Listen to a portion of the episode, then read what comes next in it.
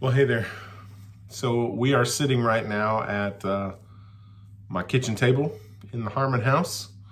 Um, this is where we yesterday had our Thanksgiving meal, which I don't know if for you, the rest of you guys, for us it was it was weird. It was good. Um, we had a great time. We did things maybe a little differently than usual, but you know it was just us and the kids. Um, you know, no extended family this time around, and I know what a weird thing that's been for a lot of us, but uh, you know, we still had a good time. I hope you did too. And even if you just put, you know, put it off to another time, hey, that makes that makes good sense too. So, but this is uh, you can't see it right now, but I'm sitting at the the end of my table where um, for a couple of months of this weird COVID experience, this was my spot.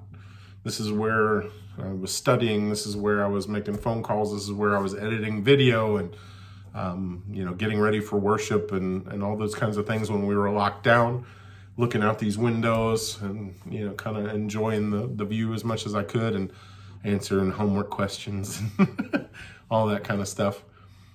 This is the place, you know, this table is the place where our family meets. We try to have dinner you know dinner at least uh, every every night. I mean, sometimes it's uh, uh, lunches and stuff too, especially when we were locked down. But we try to make it a point, and if we can, every day of the week that we have at least dinner together.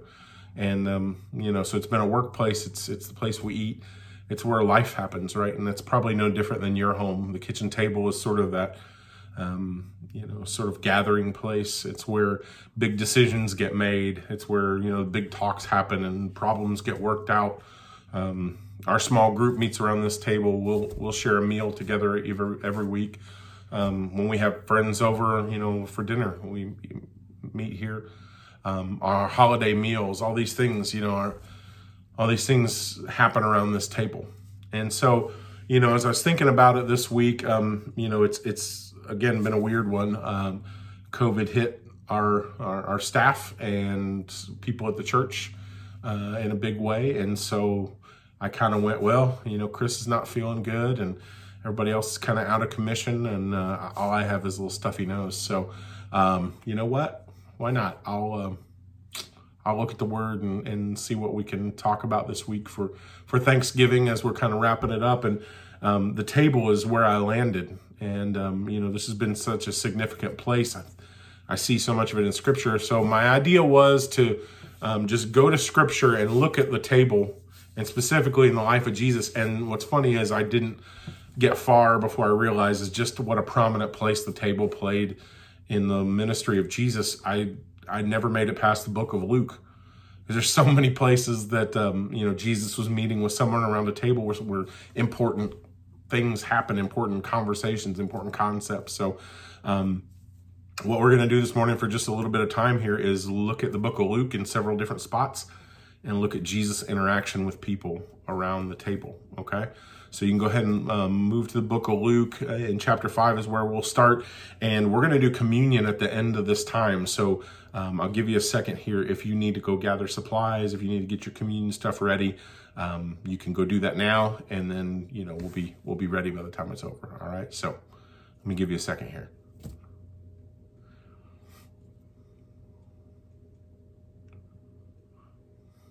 All right. So we're in Luke chapter 5 first. All right. So uh, we'll just read starting in the 27th verse. It says, After this, Jesus went out and saw a tax collector by the name of Levi sitting at his tax booth. Follow me, Jesus said to him. And Levi got up, left everything, and followed him. Then Levi held a great banquet for Jesus at his house, and a large crowd of tax collectors and others were eating with them. But the Pharisees and the teachers of the law who belonged to their sect complained to his disciples, Why do you eat and drink with tax collectors and sinners? Jesus answered them, It is not the healthy who need a doctor, but the sick. I have not come to call the righteous, but sinners to repentance. So the complaint the complaint from the Pharisees was Jesus was lowering himself to the level of those that they deemed less than. You know, remember that the Pharisees prided themselves on their holiness, which isn't in and of itself a bad thing to to uh, to shoot for holiness and try to you know live the best life you can. But so it might seem kind of weird to us, but they viewed their works as the only thing that mattered, and they they um, held themselves to all these levels of purity that no one could possibly ever attain and were hypocritical at the same time in their judgment of other people, right? Um, they were trying to behave just right, but their heart was obviously dark towards people. So, um, for them gathering around the table, if they invited you to their table, that was a um, a sign of acceptance and and some level of equality that they were um, deeming you to be on the same level with them. And they couldn't understand that why if Jesus at at least to them was a, a, great teacher, they could recognize that. But at best, they're trying to figure out if if he is indeed the Messiah.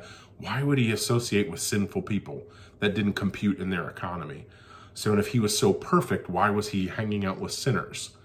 And so he tries to point out that that was the point. The people that, that were hurting, that, that were broken, that were sinful, that's why he came. He came to forgive sin and not even touching on the fact yet that of their own sin, right? So that's that that first moment in in Luke 5, Jesus gathered around the table pointing out who he came to save. And then we go a little bit further ahead to Luke chapter 7 and towards the end of the chapter in verse 36 says when one of the Pharisees invited Jesus to have dinner with him, he went to the Pharisee's house and reclined at the table. A woman in that town who lived a sinful life learned that Jesus was eating at the Pharisee's house, so she came there with an alabaster jar of perfume. So many of you guys will remember this story. As she stood behind him at his feet weeping, she began to wet his feet with her tears. Then she wiped them with her hair, kissed them, and poured perfume on them. And then get this when the Pharisees who had invited him saw this, he said to himself, If this man were a prophet, he would know who was touching him and what kind of woman she is, that she's a sinner. So Jesus takes that moment hearing that to tell a little parable that sort of illustrates the point he's about to make when he turns towards the woman and says to, to Simon, Do you see this woman? I came into your house. You did not give me any water for my feet but she wet my feet with her tears and wiped them with her hair. You didn't give me a kiss, but this woman from the time I entered has not stopped kissing my feet. You didn't put oil on my head, but she has poured perfume on my feet. Therefore, I tell you, her many sins have been forgiven, as her great love has shown. But whoever has been forgiven little loves little. So from from this Pharisee, more judgment, more looking down on those that Jesus was just naturally seeing and loving, right? The Pharisee questions Jesus for letting the woman touch him, but as he points out, she's coming in humility because of the forgiveness that she knows that Jesus offers. The Pharisee felt superior, but demonstrates just how little humility and how little gratitude he has. Still testing Jesus in so many ways. I feel like there's there's just this theme developing. Every time that Jesus meets with someone around a table, relationship forms, and that relationship just goes seems to go contrary to the social norms of the time. And he seemed to to approach things with humility and love in a way that wasn't common in that time. There's there's something there for us. And we'll keep well, let's keep pushing ahead though. You go to Luke chapter 11, uh, again, towards the end of the chapter, and starting with verse 37. Uh, uh, when Jesus had finished speaking, a Pharisee invited him to eat with him. So he went and reclined at the table. But the Pharisee was surprised when he no- noticed that Jesus did not first wash before the meal. Then the Lord said to him, Now then, you Pharisees clean the outside of the cup and dish, but inside you're full of greed and wickedness. You foolish people. Did not the one who made the outside make the inside as well? But now, as far as what is inside you, be generous to the poor, and everything will be clean for you. Woe to you, Pharisees, because you give God a tenth of your mint, rue, and all other kinds of garden herbs, but you neglect justice and the love of God. You should have practiced the latter without leaving the former undone.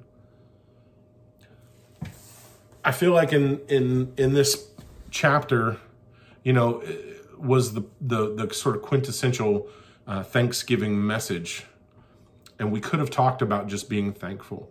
And I'm the worship, uh, you know, as the worship guy, that probably would have been, that probably would have been the easier route. Let's just talk about being thankful. We'll sing some songs about being thankful, and we'll just call it a day. So of course God was like, "This is a softball, so I don't want you to take the easy road." So he really was leaning on me with this table thing. I'm like, "All right, Lord, I, I just hope it makes sense." So, but as I every time you you run across Jesus at the table with somebody, you run across another teachable moment. Um, the thing about thankfulness that I notice is that thankfulness in and of itself is is is great, and it's and it's something that we need to attain is just our gratitude, right? But thankfulness can be kind of passive if we if we keep it at a level of just I want to I just want to say thank you. I'm going to be grateful. If we make it a head thing, um, it doesn't it doesn't reach our heart. Then it's it's a little passive. Um, we need our lives changed by our gratitude, and what I mean by that is um, Second Corinthians chapter nine kind of paints a better picture of it and says uh, in chapter 9, uh, verse 10. Now, he who supplies seed to the sower and bread for food will also supply and increase your store of seed and will enlarge the harvest of your righteousness. You will be enriched in every way so that you can be generous on every occasion and through and through us your generosity will result in thanksgiving to God this service that you perform is not only supplying the needs of the Lord's people, but is also overflowing in many expressions of thanks to God. Because of the service by which you have proved yourself, others will praise God for the obedience that accompanies your confession of the gospel of Christ and for your generosity in sharing with them and with everyone else. So when we move from being just thankful for what we have or, or, or what's going on in our lives to finding ways to express that in generosity and in serving and blessing others and providing for needs, our thanks increases, but thanks overall increases as people recognize. And I'm, maybe you've seen this if you've been in a position to serve someone or felt God really moving you to to bless someone with something that that in them in that way was also an answer to prayer for them. Well, then they get the opportunity to be grateful. Um, they're grateful for God's provision that came through you. So overall, thanksgiving and worship is increased by us just being obedient to um, expressing that gratitude and letting it overflow into our generosity, right? And not just money, not just things, but in the way we serve others, the way we love others, the time we spend, the, all those things, our creativity, the attention, you know, meeting people where, where their need is. Okay. So, so we've been through a couple places in Luke already, and um, Luke 14 is is our next stop, and you know this is where um, Jesus is again at a Pharisee's house. I mean, um, he kept getting the invite, which, as I, I think more about that, it just cracks me up that these guys were so suspicious. It felt like it was kind of a you know keep your friends close, keep your enemies closer, right? So they keep inviting him over, and they're watching him. They're just watching him to see what mistakes he makes because they're pretty sure that he's just another false messiah. He's he's going so far contrary to what they think should happen, the way they think the Messiah should come, that they just want to prove him wrong. So, um, you know, as he's teaching these lessons of humility and serving others, they're still more concerned with their status and their appearance. And so we, you know, we come across this in, in Luke 14 and picking it up in verse 15. When one of those at the table with him heard, uh, heard this, he said to Jesus, Blessed is the one who will eat at the feast of the kingdom of God. Jesus replied, A certain man was preparing a great banquet and invited many guests. At the time of the banquet, he sent his servant to tell those um, who had been invited, Come, for everything is now ready. But they all like began to make excuses. The first one said, You know, I've bought a field and I must go and see it. Excuse me. Another said, I've, I've bought five yoke of oxen. I'm on my way to try them out please excuse me. Another said, I just got married, so I can't come. The servant came back and re- reported this to his master. Then the owner of the house became angry and ordered his servant, Go out quickly into the streets and alleys of the town and bring in the poor, the crippled, the blind, and the lame. Sir, the servant said, What you ordered has been done, but there is still room. Then the master told his servant, Go out to the roads and country lanes and compel them to come in, so that my house will be full. I tell you, not one of those who were invited will get a taste of my banquet. So, kind of a rough uh, parable, a rough teaching, right? As these guys are uh, um, rejecting others, and he's talking about this story of of the master inviting people in, and it reminded me of um, a story.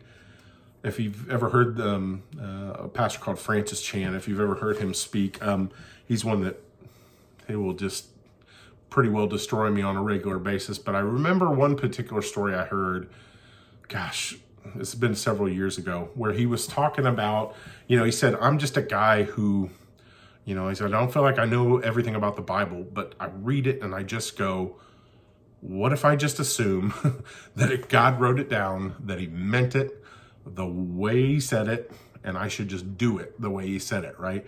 So he ran across this passage and they were preaching through this as a church and he reads this a parable, you know, and goes, "Well, what what if we just took that literally? What if as a church instead of doing another, you know, uh, banquet or another party or another sort of event for our church people, what if we took that whole budget and just threw a party for uh, homeless people, poor people, you know, the downtrodden in our community. And so he tells the story of they, you know, they went all out to throw kind of uh, what we would probably, if you've been here for Night to Shine, it was kind of that feel, right? Like a dance. And they, you know, went all out with the catering and they b- bought gifts for all the guests and they helped them find, you know, outfits. They wanted them dressed up and their hair done and, you know, got them all ready and just celebrated them and, you know, clapped them in and just threw this big, huge party and provided for every single need they could find to just love on these people because he went, well, what if what if Jesus was serious and what if the Bible just means what it says and we just do it? And man, that hit me. How many times I I read these things and go, yeah, the proper context is is is huge. And we, you know, we always want to make sure we understand what the Bible means by what it says and not just cherry pick the verses we want. But obviously there's moments like that in scripture that we could just look, have a, a good example from and just take that and run with it. And so this is one of those where they just went, you know, what, what would it mean if we just threw this party and changed some people's lives? And I guarantee you, and I know I know I got a little bit of it in that story, but I guarantee you that lives were changed just as much, if not more, of the people who did the serving as it was the people who were served, right? It changes you to reach out and love one another and love someone and provide for needs in that way right? And just to to do that. When we've done night to shine when we've done those things it always changes our people. It changes our perspective. It it gives us the practice of loving well. It grows us as disciples because we we love well right? So that that story just pops in my head as i you know as i read that that passage I know COVID makes this hard. Um, it, it's not easy because we can't, like right now, for the next couple weeks, we can't even be face to face. And we've been sort of saying hi and trying to love each other through masks for months. And I know how hard it is. Um, I'll be the first one to tell you I can't stand it. And my beard just gets all caught and everybody's it's all going this way and it's it's ridiculous. But in the midst of the season, um, there have been bright spots. You know, we can't meet the way we want to. We can't um, interact the way we want to and shake hands and hugs and do all those things. But look at something as simple as Giving Tree, which we wondered going into the season if that was even a good idea with the year that we've had. 2020 kicked a lot of our tails, to be perfectly honest, in a lot of ways. And we wondered what the impact of that would be. And while all the gifts are still, we're still in the process. My, my wife has been figuring out all these ways to do no contact pickups for gifts and stuff to up. Because in the midst of this season, and you know, I know people have been out of work and I know people have been struggling. We went not just, oh man, what if we broke even? You know, what if we could do the same amount of tags we did last year and provide the same? We went beyond that so I think last count, I think we were at like 143 uh, Giving Tree tags that have been claimed. That's unbelievable. In this year, um, that's the stuff we're talking about. That's putting into practice these examples that Jesus is giving us as he meets around these tables is to go love one another well, look out for the needs of others, put yourself lower. The, th- the thing in this Luke 14 passage, they're all fighting over who, you know, who gets the, the best spot at the table. And he, he's the least worried about that. He's worried about the, the, the, those that aren't even invited to the table, those at the, the least spot. Take care of the least of these, right? So I know it's a weird year, and I know we've had a hard time, but the application for us, you know, having to stay six feet apart and having to not even have in-person services, and we've, you know, illness has been in and among us, and I know it's been hard. Is don't let COVID, don't let 2020 steal the heart in you.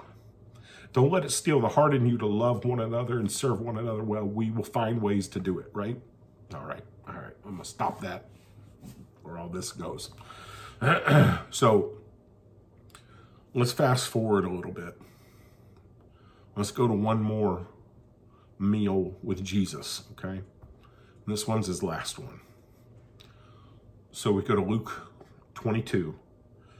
And uh, in verse 7 and through 13, Jesus has sent the guys to um, get the meal ready. He's told them all the things they can expect to find, and they find it just as he said. He's fulfilled all these prophecies just by the the place being ready and the, the way they would find everything. So they're they're already amazed and they get to the the meal together. And it says in verse 14 when the hour came Jesus and his apostles reclined at the table and he said to them I have eagerly desired to eat this Passover with you before I suffer.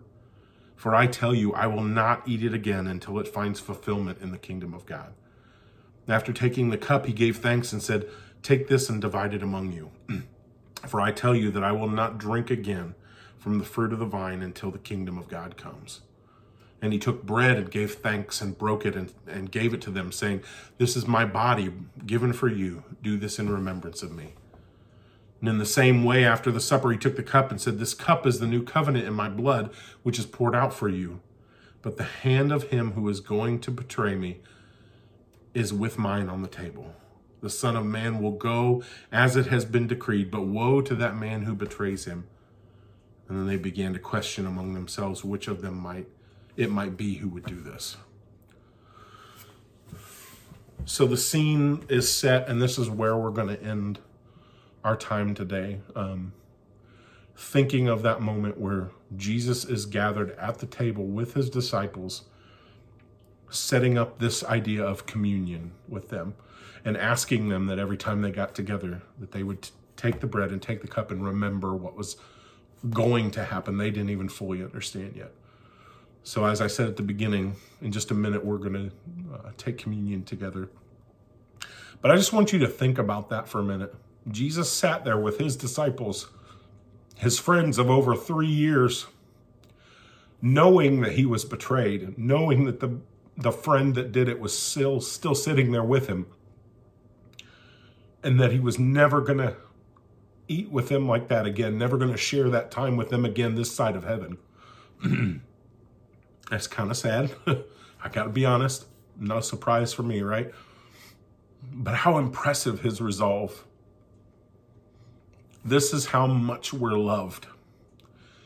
We were on his mind even as he sat at that table. You ever think about that? I don't know whether he saw our individual faces and knew each one of our names, but he knew that for someone like me, someone like you, as he sat at that table, he knew what he had to do because of you and for you. It's crazy to think about it, isn't it? That you were on his mind while he sat there at that table. So we're going to keep him on our mind while we sit at this table. The table is for anyone that follows Jesus. So we're going to sing. I love that the Matthew version of this uh, passage says that as they finished and they finished the meal and they take in communion, it says they they sang a song together and then they left the place. So we're going to sing a song in just a moment. And at any point during the song, when you're ready, go ahead and take the bread, take the cup with thanks in your heart for what he did for you. And man, if you have not made up your mind about following Jesus, listen to the words of the song, please. If we need to talk, comment below, send us a message on the church page, call us. Um, however, we can connect with you, we want to do it. you know, any any one of our staff, our elders, the folks that are going to be monitoring the chat, all that stuff. We we want to talk with you and, and walk you through that. If you want to make that decision, man, there's a table set for each one of us. There's a place for us at that table. God wants us there. It is a it is a table set for those who follow him, for those that love his son. So let's sing, let's take communion.